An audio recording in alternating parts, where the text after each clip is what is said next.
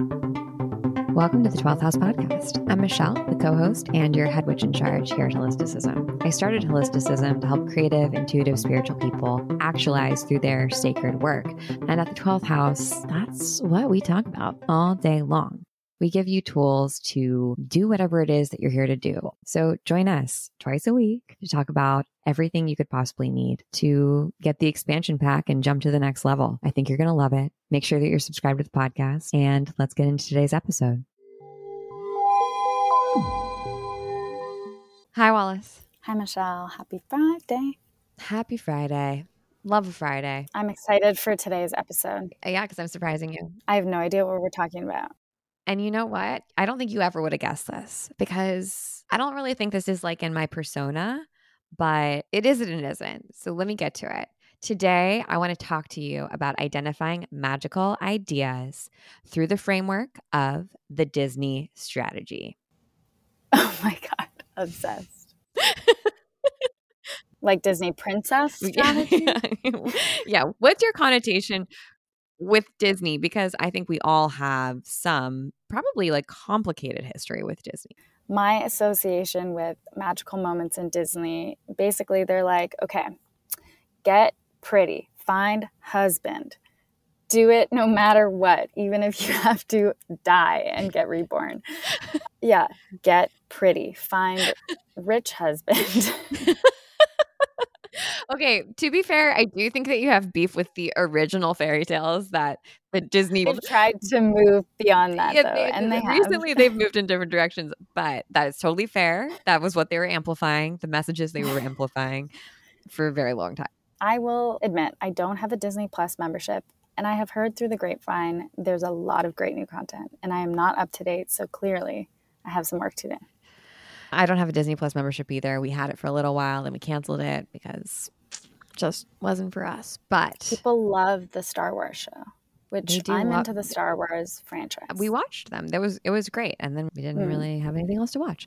But that's a subject for a tangent, a streaming mm. tangent for another day. I wanted to do this because we I think we really take for granted like the genius of Walt Disney and what Dis- the behemoth company that Disney has become. And I mean, I grew up in Orange County, and so pretty close to the original Disneyland and the original lot, parking lot. I remember going to the original Disney parking lot, the one from the 50s. My parents have memories of going to Disneyland and like you had to pay, you got these tickets, and different tickets would get you on different rides, like a $5 ticket or a 50 cent ticket versus a five cent ticket.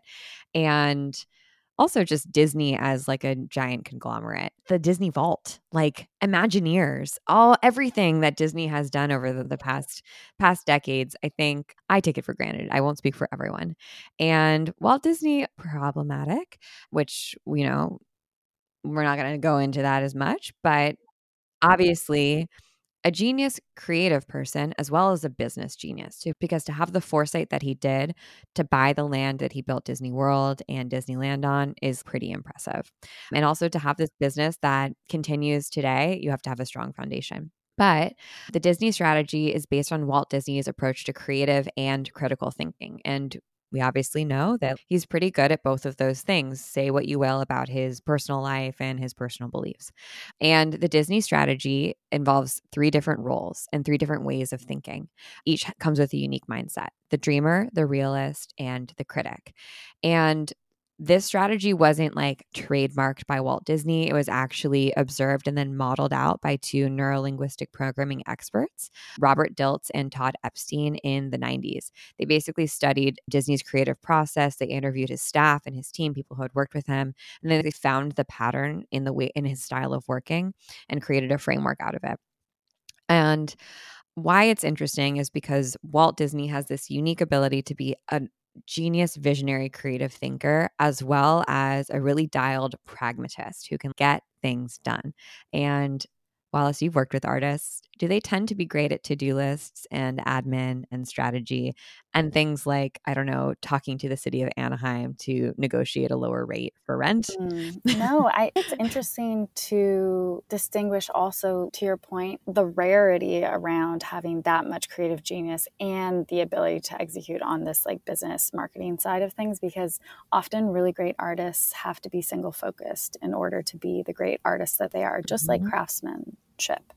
So I mm-hmm. hear you. So well said. And we have our judgments around capitalism. Yeah. But for someone who's like a pretty prolific artist and creator to also have a pretty keen understanding and grasp of capitalism and consumerism and what people want, while also wanting to leave people with a magical life changing experience, not just I want to suck as much money out of them as I can, I think is rare. So Walt Disney is known for his ability to turn his dreams into these crazy successful real life projects and not over 100 years, over two years, three years to take something from just a little seed of an idea to something huge, groundbreaking, world changing. And the process is bro- broken down, like you said, into three different ways of thinking. And you basically cycle through these ways of thinking in order to work through the project or the problem and progress it on, along each stage. So the first stage is the dreamer. This is about imagining as many possibilities as you can without constraints. We've also talked about the 11 star experience, and we actually should write that down maybe as a framework to do. But we've mm-hmm. alluded to the 11 star experience here. And that's basically the dreamer. Like, how big can we go? Because we, like, I don't know, we're trained as people in the world to automatically critique ourselves and not allow ourselves to dream big. So we sometimes run into a block or a roadblock, or we actually have to think really hard to expand what could be possible. What if we had 10 million, 100 million, a billion dollars to execute on this project, what could we do? What would we do? And that means that we have to think about what any idea, regardless of how impractical it can be. And that's really hard. That's really hard for us because we're constantly thinking, can I do this? And the truth is, in the dreaming stage, no, you can't. You probably can't do it, but it's not your job to figure that out quite yet. We'll get there. You want to let your imagination run wild. And that's what Disney was really good at doing. He was amazing at imagining something that didn't exist in the world yet, having zero boundaries about it, thinking about what could be possible. What if?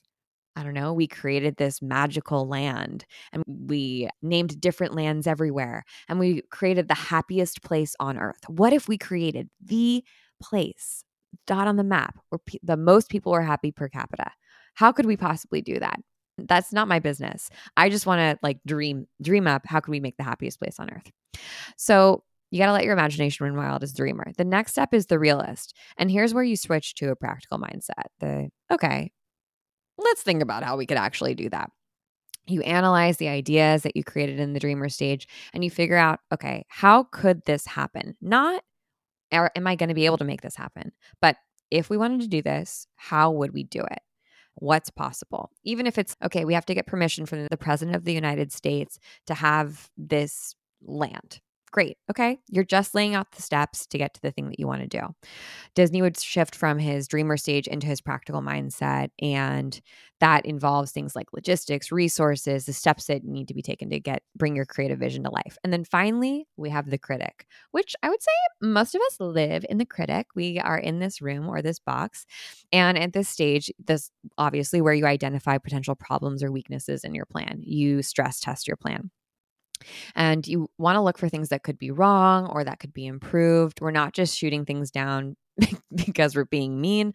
We are trying to create the most bulletproof, the most bulletproof project or vision that we're going to be able to end up executing on and hopefully not fail while we're doing. Walt Disney would do that. He would think about this as the essential final stage for the product to make sure it's as high of quality as possible and also that if he can't make it as high quality as he needs it to, be, then it's time to scrap it. Without dreamers, the realist has nothing to do, that middle stage. Without realists, the dreamers ideas will never leave their heads. And without critics, the dreamers and the realists' work will always be half baked and unpolished. It will never be totally complete.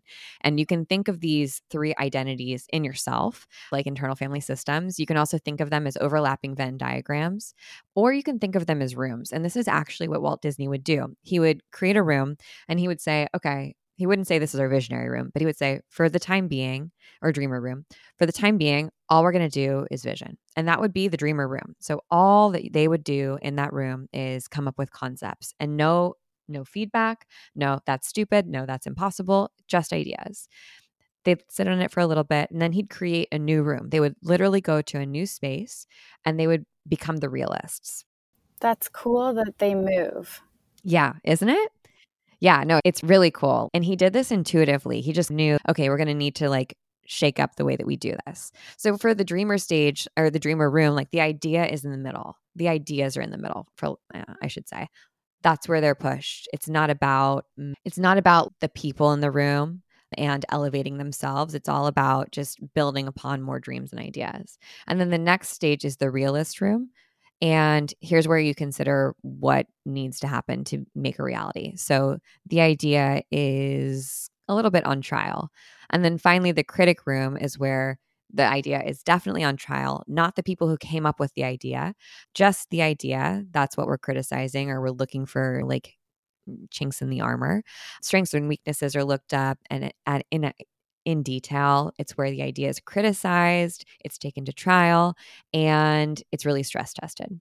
So each of these rooms, Disney would create and they'd go through for every single project that they ended up making. Cool, right? Yeah. One of the things I've been thinking about this whole time is that innately some people will embody one more easily than the other and who's on this team and who does he keep around him for each of these phases because i'm assuming he has people who are really different thinkers than him in all of these rooms and i think that's it's like that tension between the people who are disagreeing and trying to sway each other in different directions is what creates that kind of magic but can also be mm-hmm. tricky and tough and so i was thinking one, what is his human design? Two, what is his Enneagram? And three, who is the team that is made up of this? Really, the rubric, though. And I also like the idea of changing your setting and just how important that is for moving along into a different phase of thinking and generating different or stimulating different senses. It says here gotcha. that Disney was an eight. Disney was an eight with a nine wing. I don't know wow. if you can like properly type someone who is not alive, but right. interesting. Yeah, I think that you're po- you're poking at something that we could all take away though, which is when there are certain people that you tell your ideas to at different stages. Like I can't for example, I love my husband, but I'm not going to tell him my like crazy dream ideas all the time because he immediately goes into how could you do that? Is that possible? Or how can we do it? Who do we need to talk to? Which is awesome because he's like trying to help me make it happen. He's not a critic, he's a realist. But sometimes I just need him to be like, that's a really cool idea. And wow, big. I feel like partners are tricky, right? Because your your lives are so entwined. Immediately, it feels like you're just a dream killer. That's how it feels. and it's like i'm never telling you again. Yeah yeah family for sure parents too i think can sometimes do this for their kids or even mm-hmm. like certain friends like there are some friends who i'm going to go to when i'm really excited about something and also there are other people sometimes like when you're in the dreamer stage you shouldn't talk to anyone about it. Amen I think as a creator, knowing where your groups of people are, who are your dreamers, who are your realists, who are your critics, because you need all of them. If you only have yes people in your life, dreamers and maybe realists, but no one who's actually going to critique your idea, then that's actually cruel, I think. Yeah, it's a disservice to everybody. If you are the yes person because perhaps you're not always being honest, or on the receiving end, it's not helpful. Sometimes I've had people even say to me, or I've said to people, what feedback would be helpful at this stage? Because mm-hmm. I feel mm-hmm. so conscious of being on the receiving end of sharing something and then people being like, mm, that's not going to work. and so I I will definitely say, okay, what at this stage is the most helpful feedback? Because usually people will be specific with you. If you mm-hmm. don't know like where you stand in that kind of in the triangle of this system.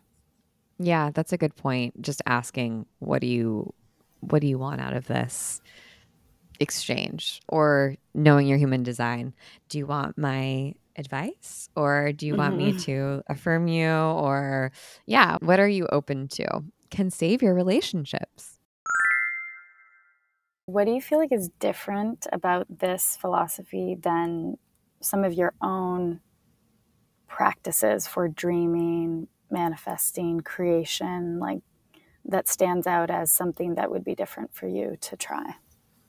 I think that I often lump together the realist and the critic. I think of it as a binary, like dreamer yeah. over here, like wild and crazy, sky's the limit, versus like practical, let me put my glasses on and crunch the numbers type of person, or like strategy or tactic that I'm taking. And I really like that middle ground of the realist who all that they are supposed to do is break down the steps. Okay, here's how we could do that thing. Not and it's impossible or it's going to be really fucking hard. It's no commentary. Just, okay, if we want to raise a $100 million, then we have to talk to a thousand investors. That's what we're going to have to do. And uh, I think I like bypass that step often when I'm putting my own projects, like considering my own projects or projects for holisticism. But I think we're really good at like the dreamer stage for the most part, maybe too good sometimes. yes. maybe egg each other on too much. Yeah, a little bit. what about you? Yeah, what I like about the labels or the names of the critic and the realist, no. Yeah. Oh, yeah. Is that they're both there for constructive criticism. The critic is there to refine and massage and improve the overall execution, it seems like. The realist mm-hmm. is there to break it down from a project management perspective of how do we actually break this down into steps and move forward. Yes. And so it, none of them ideally are people who are or energies or whatever that are negative and not helpful and destructive. They're all mm-hmm. serving mm-hmm. A specific constructive role within the project, which is nice. Yeah. Yeah, that's really well said. The realist is I the get it done, right? And the critic is the let's make it really good. And I I don't know if I can speak for c- creative people in general, but I know for myself as someone with ADHD who's definitely a perfectionist. I won't even say recovering perfectionist because I think you are you just are. You have a better handle on your mental and internal voice and that you don't like ever become a recovering perfectionist, I don't think. But as a perfectionist, I often find myself waffling between I'm just going to do it really shitty and put it up, or I have to make it perfect. And that binary, that black or white thinking, we talked about this with our 15 styles of distorted thinking, like it comes into play a lot around quality for me. And I think that a really good critic is not is not, oh, it has to be perfect. This has to be a five star meal. This needs to be 100% on Rotten Tomatoes. A movie can still be like 90% on Rotten Tomatoes, and that's very good. And it can have flaws and still be worth publishing, worth putting out to the world. Yeah, I actually also am really enjoying the expanded definition of a critic because I feel like my association subconsciously is normally the critic in the New York Times or the New Yorker, where they're not part of the project. They serve a cultural purpose, and critics are important, even if they can be frustrating. But this critic is directly involved in the project and in a phase of the project. And I think having an internal role as also a perfectionist, you have to really let go of some of that when you're working with other people. It's easier to be a perfectionist when either you're working on your own on something or you have total veto power and control. But often, working in groups, you have to make compromises, you have to work together. And so, I think it's nice to have this other version of the critic because no one in that situation can necessarily hold on to the entire reins if everyone is working collaboratively. Totally. And the critic, like internal critic, serves this purpose of listen, do you want to show your whole ass when you publish this thing and be really fucking embarrassed because you didn't poke all the holes in it and like really consider it? Or do you want to like go through the pain now of being a little bit butthurt that you're getting some feedback and you're going to have to change some stuff, but it'll lead to such a better like final product? It's true. So, to be a dreamer, five points. Give yourself 15 minutes to just freely describe dream time. If everything is possible without restrictions, without pressure, how do you describe your vision, your career, your business, your life, what you want to do, the product, the project? What will give you passion and what will make you feel happy? Important. And if your dreams came true, what will you see and what will you gain in your life? Try to imagine in your mind how your life would be if your dreams came true. What would it feel like? What would it look like? And again, don't be like, that's impossible or that I could never do that. Yeah, this is the dreamer stage, baby. Don't hold back. Okay, to be a realist, a couple things to think about. Can you take 20 minutes to just come up with a really rough bulleted plan? Like just brain dump all, you can use goblin.tools for this. Brain dump everything that you think you're going to have to do. And you can always reorganize it later, but just take 20 minutes to brain dump all the things. And who might you need? Think about who you might need to implement. What's going to need to happen to implement these things? Who do you need on your team? Where are you going to need help? Where are you going to need advice? What needs to get done today? What needs to get done tomorrow? What needs to get done next week? And what needs to get done in a month in order to make this thing happen? And what resources do you have? Like we're talking about financial resources, but also other resources like people resources, your own creative resources, etc. And how can you get more resources to get a wider platform or to to meet the dream, to come a little bit closer to the dream, the like ideal. Okay, and finally, how to be a critic for yourself. Give yourself just 5 minutes, put a little timer on and pretend that you're finding all of the flaws. Like pretend that you are the person who's supposed to test the submersible before it goes down into the Titanic. you don't want there to be any anything, any little holes. You got to be like really strict about it. But just for this 5 minutes and don't hold back. Then do a little gut check. How do I feel about this? Is this the best I can really do? Is my best possible? What is my best right now? What is the definition of doing my best right now? And is it possible for me to make this better? Can I really make it so much better that it completely changes the way that I put out this product or project? Or am I just making it marginally better in a way that no one is really going to notice and I'm just procrastinating and kicking the can down the road? How is this going to look like to a customer or a client or an expert or someone who I really admire and respect? What are they going to think about this? What holes might they poke in my theories or the thing that I've created? And then is it actually worth it to improve this product or this project or actually do I need to scrap the whole thing? Is it worth publishing? Probably yes, it's probably worth it. The critic is about improving, not totally discarding. Yes, and moving things forward. Like critics move things forward to the next stage. They're not blockers. They're the like shit or get off the pot person on the team. What's the one weird thing about the Disney philosophy for dreaming? Mm, I think that the one weird thing is that Disney created this framework for himself and didn't write it down, but just innately did it. And I think that's very fucking cool, but also weird because for someone who's so good at seeing patterns and understanding people, you would think that he would write down his own creative process and clock it. That is interesting. I'm just going to yeah, it. yeah. On the P to V Pisces to Virgo scale, where does it fall? It feels Aquarian to me because it's like creative but also measured intellectual sort of out there like sky's the limit. That's very aquarius to me. So i don't know what do you think? Yeah i don't know if sagittarius would also make sense in terms of i was gonna say sag too. I was thinking that in my brain. Yeah now that you thought it go and get it. Go do it. Yeah that's right. It's got that fire it brings that fire energy which you mm-hmm. need matcha or coffee? I think it's i think it's a matcha latte. Yeah for sure I just think it needs foam. it needs to have a little bit of pleasure. It can't just be dry. You can't be happy without a little froth, as we've discussed. It's true. Do you think this is a morning glory or a night owl? Morning glory, except for if there's a big deadline. Also a night owl.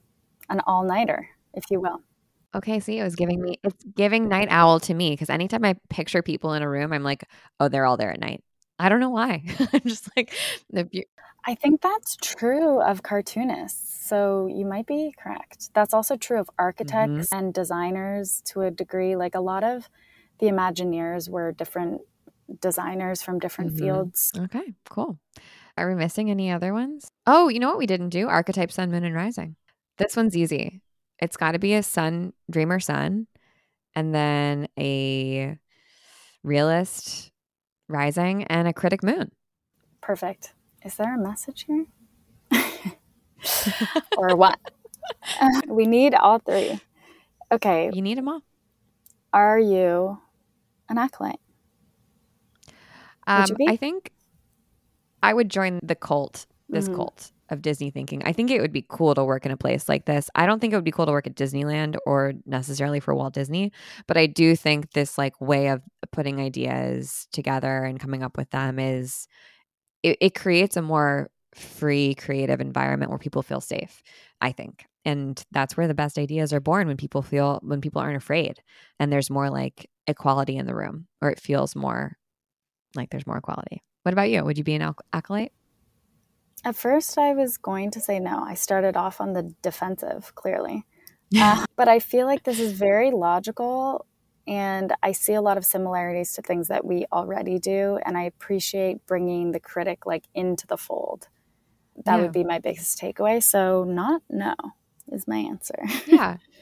This framework really reminds me of internal family systems and like mm-hmm. befriending and trying to understand what each character or archetype in your internal family system is there for and yeah. not villainizing or totally trying to get rid of a voice in your head just like acknowledging that it's there and that it's doing a job and sometimes that job is helpful and sometimes it's not it just needs to be applied at the right stage I think there's something to be said for the creative genius within all of us and what it takes to let that out because we're conditioned for the realist and the critic to override that, I think, with most messages mm-hmm. in society. Totally. It's no wonder that's where we all need a little bit more encouragement. It's true. This is, I, I know that Disney is not everyone's favorite thing, but I hope that you enjoyed this. I hope it opened up your mind a little bit and we can take away the like negative connotation. We can divorce the negative connotations with Disney and just take the framework. Like we said many times, we try to operate in the gray area. We're not saying Disney has done no wrong. Or that he's done nothing, that he's a terrible person. We're not saying any no. of that. No. We're not saying that. Don't put those words in my mouth because that's not what I said. Also, I had never been to Disney until I went with my three year old nephew, and the magic is alive and real especially seeing it through a kid's eyes. Yeah. I can't hate. What a contribution. Yeah. I have some very fond memories of going to Disneyland with my parents and my sister. It's a good, it could be a good place. We all need to be kids again. So that I stand with. Okay. Go dream, guys. We'll leave you with that. Yeah. Go have fun. Thanks for listening. If you liked this episode, if you got anything out of it, if you love Disneyland or don't, if you could leave us a review on Apple Podcasts, that would be amazing. Or you can leave us five stars on Spotify. It's super easy and it helps us get found and discovered by other people. And then the more people that listen, the more podcast episodes we can make, blah, blah, blah. Everyone's happier. We appreciate it. One more thing. If you like this and you want even more, every month we release an episode that is a little mini audio course, and it's only $5.99 a month now less than a latte in most major metropolitan areas. So come join us. It's really fun. It's like the green room. It's a special place to be and a great way to support podcasters like us. So we can keep these things ad free. We will see you next week. All right. Bye. Bye.